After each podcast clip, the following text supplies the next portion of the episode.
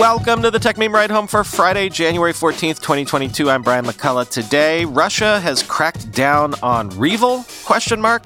Investing in crypto is so hot. F T X has launched its own monster venture fund. Why has the Android twelve rollout been such a disaster so far? How long is the Cybertruck going to be delayed? And of course, the weekend long read suggestions. Here's what you missed today in the world of tech. Did not see this one coming. Russia's F S B says it has detained and charged members of the REvil ransomware gang at the request of the United States. Although, according to sources, Russian citizens will not be handed over to the U S for extradition, quoting Reuters. The arrests were a rare apparent demonstration of collaboration between Russia and the United States at a time of high tensions between the two over Ukraine. The announcement came even as Ukraine was responding to a massive cyber attack that shut down government websites, though there was no indication the incidents were related. A joint police and F S B operation searched twenty-five addresses, detaining fourteen people, the F S B said, listing assets it had seized, including four hundred twenty-six million rubles, six hundred thousand dollars, five hundred thousand euros, computer equipment, and twenty luxury cars. Russia had informed the United States directly of the moves it had taken against the group sought by Washington, the F S B said on its website. The U S. Embassy in Moscow said it could not immediately comment. The investigative measures were based on a request from the United States. The F S B said the organized criminal association has ceased to exist, and the information infrastructure used for criminal purposes was neutralized, end quote.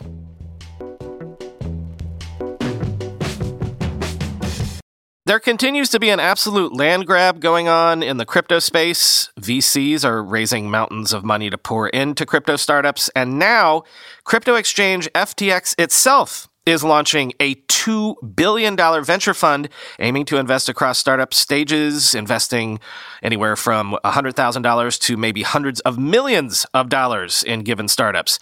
Again, this is a crypto exchange itself with a two billion dollars fund. That's worth noting. You don't think a lot of people see a lot of money just waiting to be picked up in crypto?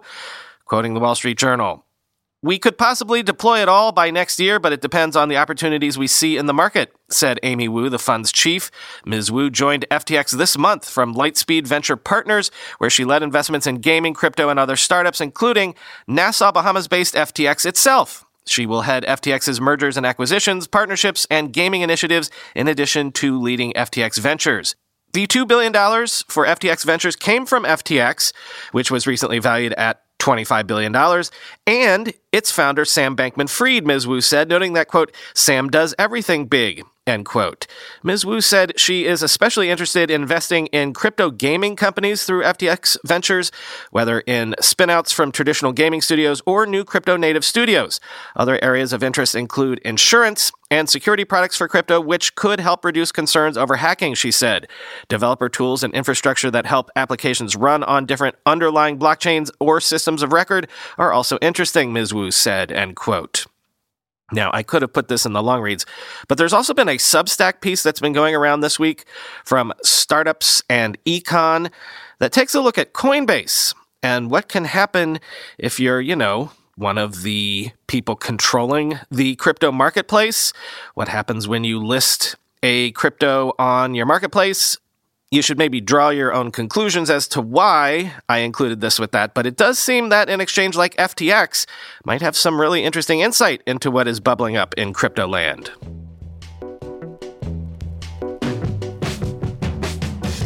This also could have been a long read, but did you know that Android twelve's rollout has been, shall we say, not great, despite it being one of the biggest Android launches of recent years? It's been so not great, in fact, that Samsung and OnePlus have both paused their stable Android twelve-based updates amid the reports of serious bugs, quoting The Verge. Android twelve's release started predictably enough with a formal announcement at Google I O in May twenty twenty-one. After that, the timeline looks a little different from previous years. A full stable release came a month later than usual on October fourth, twenty twenty-one. The Pixel six and six Pro launched later that month with Android twelve preloaded. A handful of bugs were to be expected, but Google's December Pixel update included dozens of fixes despite Google having that extra month. Even worse, the December patch itself proved problematic as some Pixel six owners complained about network connection problems worsened by the update.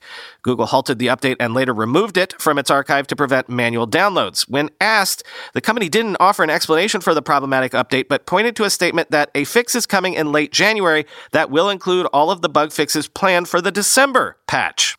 And Google is not alone in having trouble with its new O S. Samsung users in South Korea reported serious problems with their Galaxy Fold three and Flip three devices after installing the One U I four point oh, which represents Android twelve stable release, including flickering displays and bricked phones. Samsung acknowledged the problem and responded initially by releasing a fourth beta version of the software to fix bugs introduced by the stable release.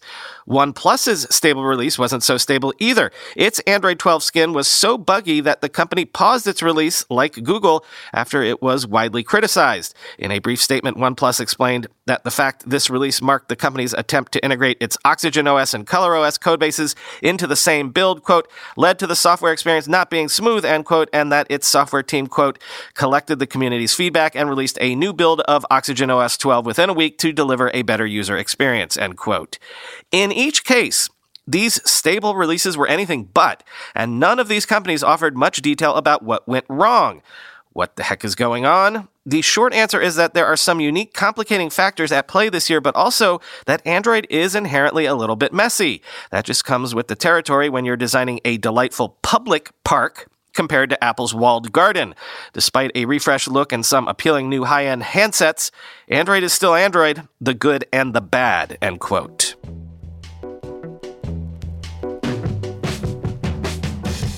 Maybe Android twelve just wasn't ready for prime time, wasn't ready for release, but Google felt like it couldn't really delay things. Sometimes you just got to bite the bullet and delay, right? Is that what's going on with the Cybertruck? Quoting The Verge again.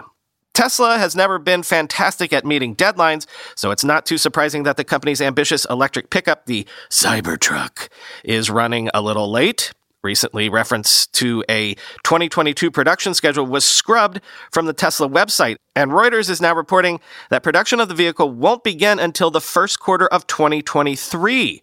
The Cybertruck was originally announced in twenty nineteen, with Tesla promising that the vehicle would be rolling off production lines in late twenty twenty-one. Then in August that year, full production was delayed to sometime in twenty twenty-two. Now that deadline seems to have been waived too. Changes to the Cybertruck order page were first spotted by Edmunds. The site originally told buyers, you will be able to complete your configuration as production nears in twenty twenty-two. Now it says, you will be able to complete your configuration as production nears, with archives showing that reference to the year was removed at the end of December twenty twenty-one. According to Reuters, citing a person familiar with the matter, the delay is a result of changing features and functions that Tesla is introducing to make the vehicle more attractive in a growing market for electric pickups. Ford recently committed to doubling production of its F one fifty Lightning, which it says will start shipping in the first half of twenty twenty-two. Buzzy newcomer Rivian finally started shipping its first R one Ts to customers, while brands like Hummer and Chevy have their own electric trucks scheduled for late twenty twenty-two and late twenty twenty-three releases respectively, end quote. The piece does go on to note that Tesla's other models have had such fantastic sales years that maybe the Cybertruck has become a lower priority for Tesla, though with that competition coming through this year.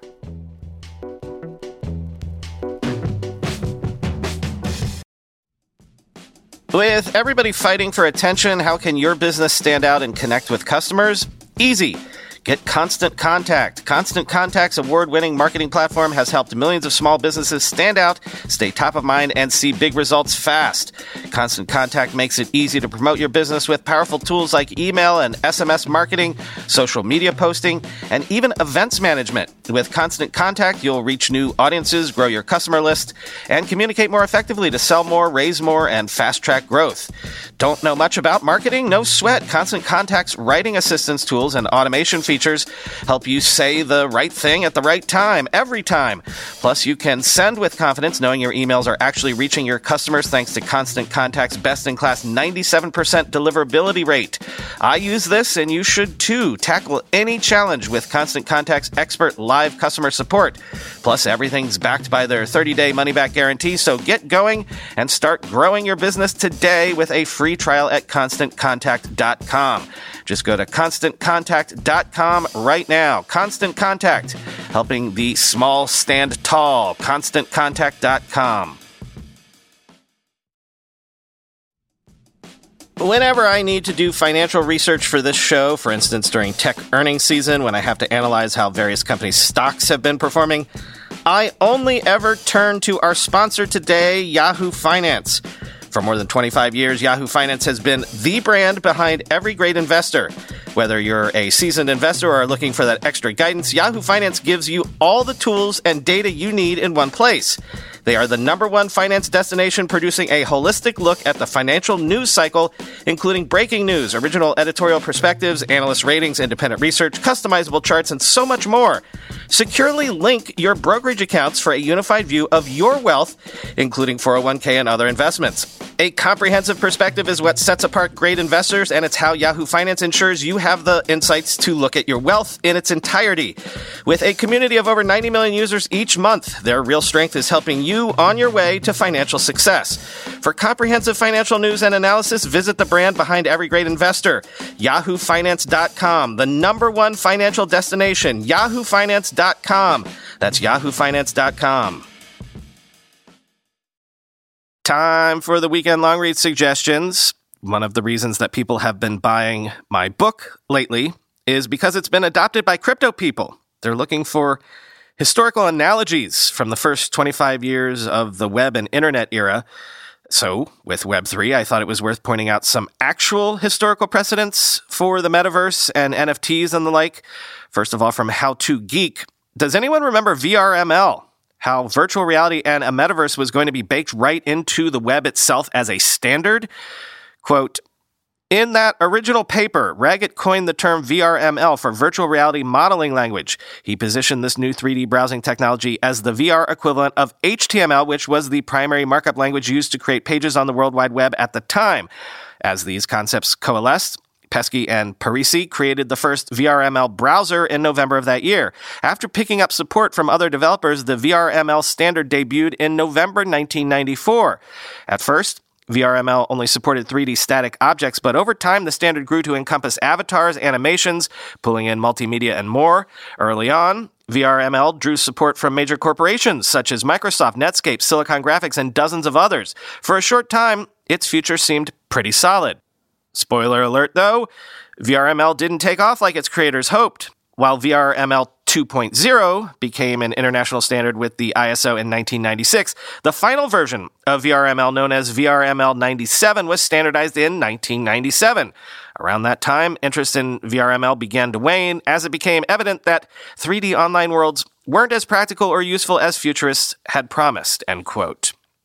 Then from Vox, a look back at the Beanie Baby craze of the nineties that famously made eBay, but what happens when a frenzy ends and the world suddenly doesn't value your speculative valuables? Quote, the problem with bubbles is that even if at some point it becomes clear what's going on, it's impossible to gauge when the bubble will burst. If bubbles were predictable, people would start to sell early and the bubble would self-implode. Obviously, they don't. And what was in the bubble never really goes away. The objects themselves don't disappear, they become zombies. For people into Beanie Babies now, the fundamentals don't really matter. If the world moves on from something and you don't, you don't for a reason, end quote. Then I just wanted to put this on your radar. Serious crypto regulation looks like it might be coming from Washington very shortly. And Bloomberg looks at how the crypto interests are now lobbying hard in Washington to make sure things shake out the way they would prefer. Quoting Bloomberg, they're going to be having a busy year, said Owen Tedford, an analyst for Beacon Policy Advisors in Washington. It's pick your poison. There are going to be a million different things this year, from regulation to legislation, for crypto lobbyists to deal with, end quote. Dapper Labs, a Vancouver-based company that helps create and sell non-fungible tokens, registered its first lobbying firm, Crossroads Strategies, last week. The company also recently hired F S Vector, according to a person familiar with the matter, though that firm hasn't registered. The first lobbyist for stablecoin company Circle Internet Financial registered in November, and one of its competitors, Paxos Trust, also recently hired its first firm. Crypto mining firm Marathon Digital Holdings also registered its first lobbyist last week. Some crypto executives say they're also ramping up political giving in an effort to elect candidates they think are most likely to support pro-crypto policies, end quote. Then earlier this week, I learned that Xbox players are fed up with playing in the same games as P C players, quoting The Verge. Games like Call of Duty Warzone and Halo Infinite force Xbox players to match against P C gamers in a variety of playlists. You don't have to look very far to see why people are angry about it. Now that cheating in Halo is confirmed on P C, can we have the option to opt out of crossplay? Asked one Reddit post in November, just weeks after the multiplayer version of Halo Infinite launched. Microsoft's decision to force crossplay in its own Halo Infinite title runs against previous commitments from the company's head of Xbox. I'll never force somebody in our games who's playing with a controller or a mouse and a keyboard to play against somebody with a different control scheme, said Xbox chief Phil Spencer in an interview with GameSpot in twenty sixteen. Mouse and keyboard rotation speed is faster than controller. We know that. You'll lose, end quote. Nothing has changed in the classic arguments between mouse and keyboard players and controllers. Xbox players simply want the option to be able to opt out of crossplay and not have to be forced to play against P C players. A lot of P C players would also like to avoid controller aim assist in games like Warzone and Halo Infinite, end quote. And then finally this week, more video game stuff, but through my favorite lens of history. From the Washington Post, academics want to preserve video games, but the games industry is fighting this in court because, see, the historians argue that it's not just enough to, you know, preserve a cartridge and put it in a glass case or something.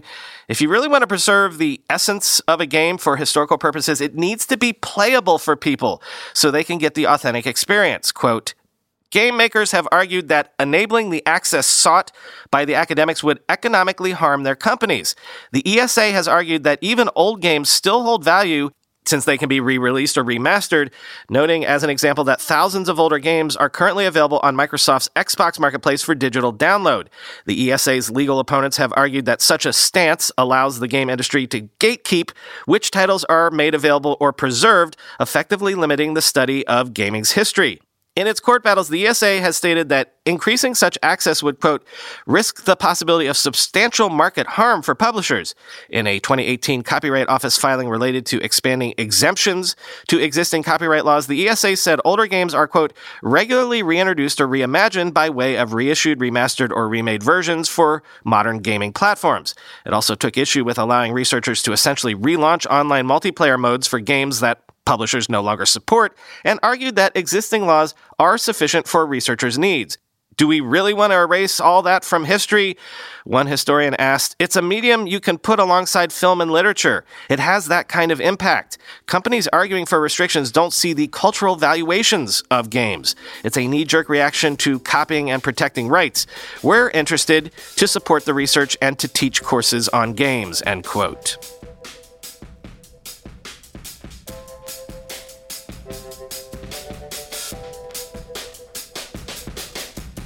All right, everybody, Monday is a holiday here in the U S, and I am going to take it off, so no show on Monday.